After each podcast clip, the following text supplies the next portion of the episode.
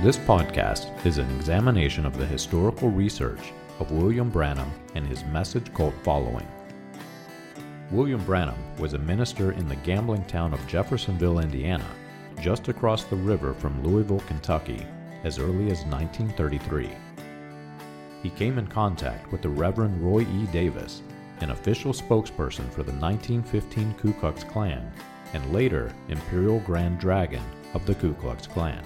Davis introduced Branham to the Pentecostal faith and the art of faith healing, which would later be introduced into Branham's stage persona as he took his place among the evangelists in the post World War II healing revival. Branham is credited by some as being a catalyst for the Latter Rain movement and Jim Jones of People's Temple. This podcast is not sympathetic to the views of the Ku Klux Klan that William Branham held, but it is disturbing and warrants research. This podcast is an examination of that research. You can find more about this research and other topics on the website william-branham.org. Join us as we turn back the pages of time and examine the controversial issues of William Branham and his message.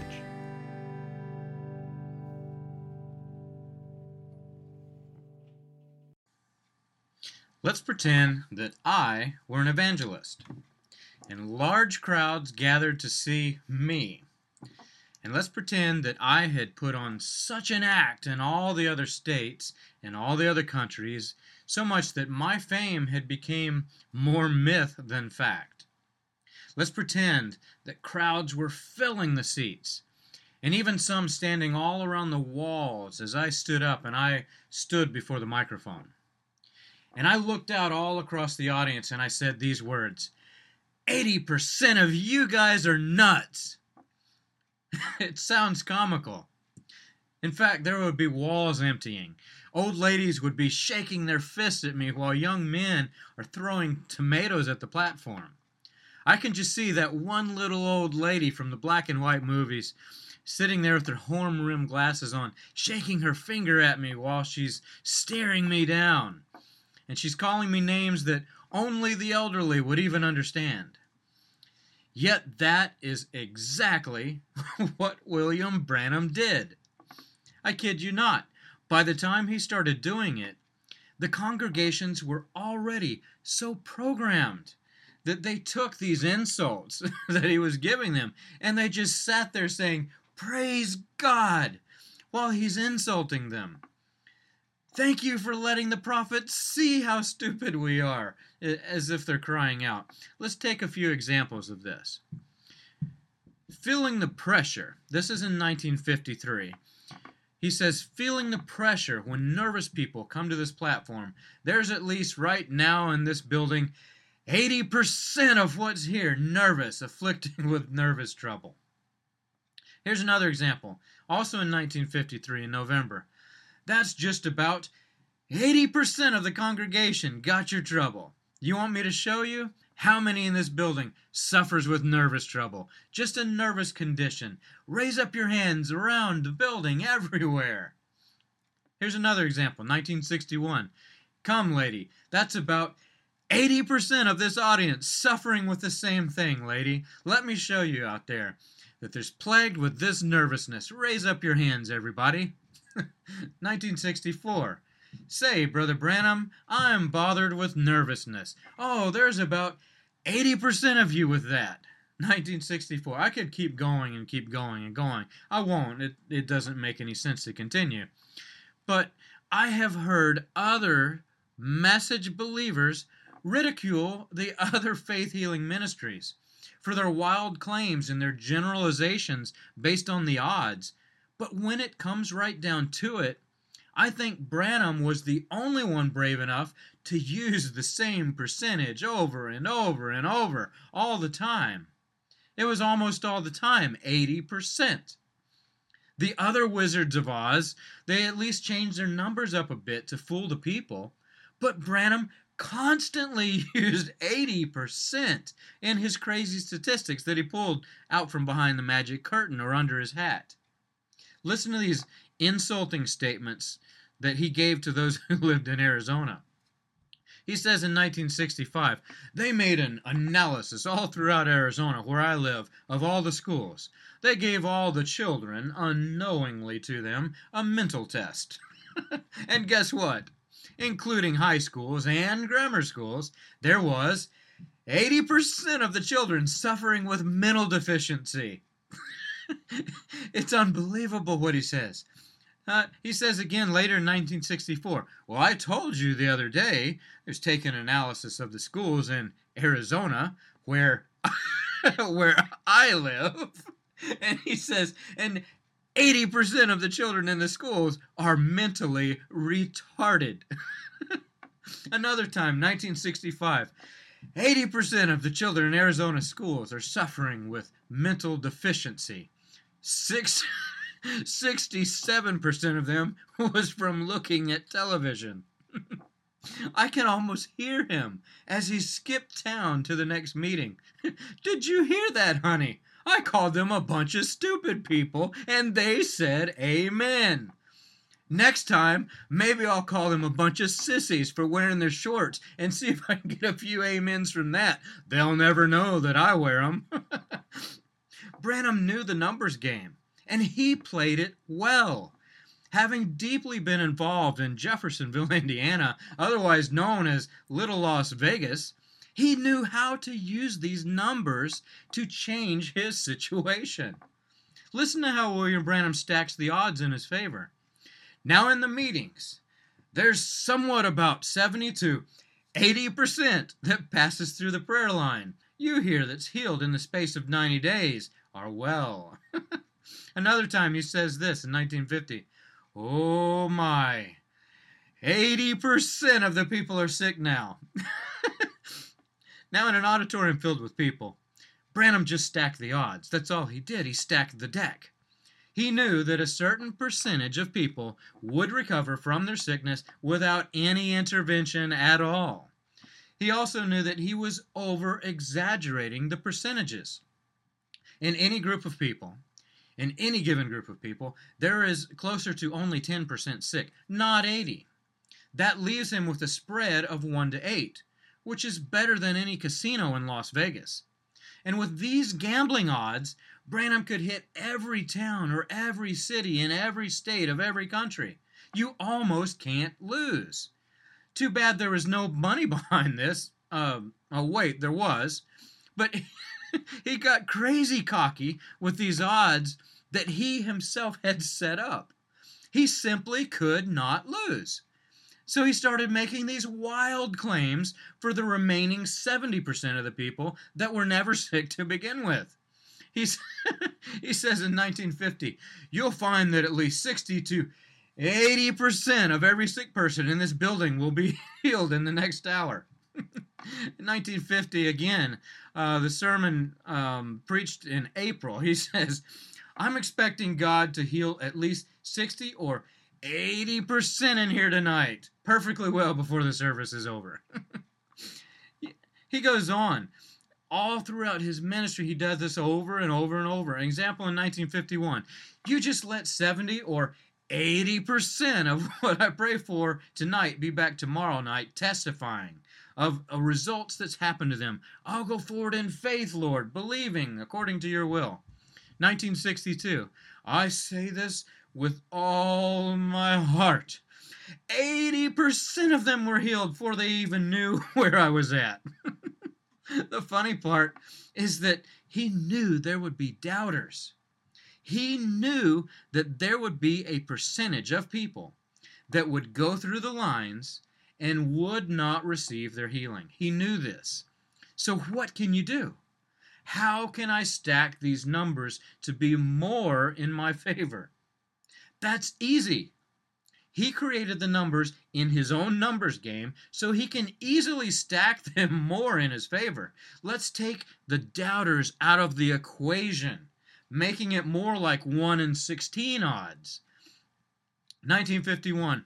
But I say that 80% of the people that comes to the platform doesn't even know what faith is. 1952. I find that 80% of the people say that they believe, possess hope instead of faith. 1956, he says this Now, if I had the whole world gathered here tonight and Christ were to come and perform, there'd be at least 80% of them go away and say, I don't believe it. 1956, later, he says this. He says, No, I'm not speaking to the general public. See, all around like Chicago in a whole, which is another gambling town, we'd say, or Durban, South Africa in a whole, see, something like that, or Mexican, Mexico City in a whole. Well, they will respond to it 80% more than they will in America. 1956 in April. These are great odds. Think of it. Great odds. Most casinos would never even touch this one because the odds are so heavily stacked in his favor. He practically can't lose. So then, when you combine the stacked deck with the names and the addresses that those folks wrote on their cards, and the sicknesses that they described on their cards, the odds get even better. If he can take just that little 10% that were likely to have been healed and then boost their faith, mind over matter, then that 10% becomes more like 15 or 20%. Now, we also have to consider some of those who would have been healed anyway would not have been healed immediately. And remember, he said they'll come back tonight and testify. But he knows that if they're going to be healed by themselves, by God, of course, but over time, it takes time. So you have to account for the duration in between their visit to Oz and between getting the brain for the Tin Man. What to do? Let's take some of those numbers and that one also. 1948. Now in the meetings, there's somewhat from 70 to 80% that passes through the prayer line here that's healed within the space of 90 days are well. to think about this, to think that William Branham used these crazy numbers at the expense of humble Christians who were in need it's unthinkable. It really is unthinkable. But to consider that, they praised him for calling them stupid, it's it's comical. It's humorous. It really is. But to think that he did this in the name of God, it is blasphemy. There are no two ways about it. It is blasphemy. This reminds me of a prophecy that God gave to Isaiah and you can read about it for yourselves in Isaiah 29. Listen to this. And the Lord said, Because this people draw near to me with their mouth and honor me with their lips, while their hearts are far from me. Think about that. This is God speaking. The people are honoring him with their, their lips and their mouths, but not their hearts. God says this Their hearts are far from me, and their fear of me is a commandment taught by men. Think of the similarities. A commandment taught by men. Don't wear earrings because the Bible says not to. Says the man, the Bible doesn't say it. Husbands, divorce your wives as thus saith the Lord, but the Bible doesn't say it. It is a commandment taught by men. The Bible continues, Therefore, behold, I will do wonderful things with this people. Think of that. These are people who are honoring God with their mouths and their lips, but not their hearts. And God says, I will do wonderful things to this people. And with wonder upon wonder.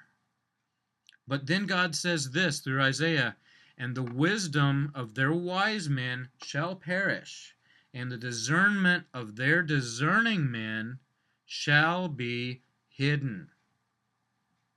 Now, that is a sobering thought.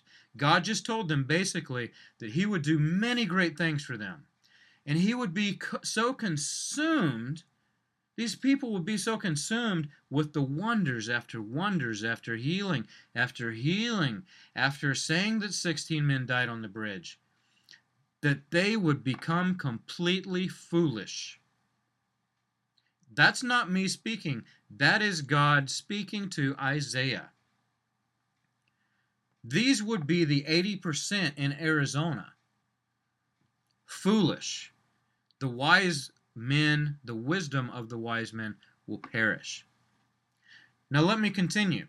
And to those like William Branham, during the days of old, who God thought they thought that God would never find out, God sees everything. God continues and he says this Ah, you who hide deep from the Lord your counsel, whose deeds are in the dark, out in Prescott, Arizona, and who say, Who sees us? Who knows us? You turn things upside down. God asks, Shall the potter be regarded as the clay, the thing that should be made, say of its maker? He says, He did not make me, or the thing formed. Say of him who formed it, He has no understanding. It is not for a very little while until Lebanon shall be turned into a fruitful field, and the fruitful field shall be regarded as a forest. Now think of that.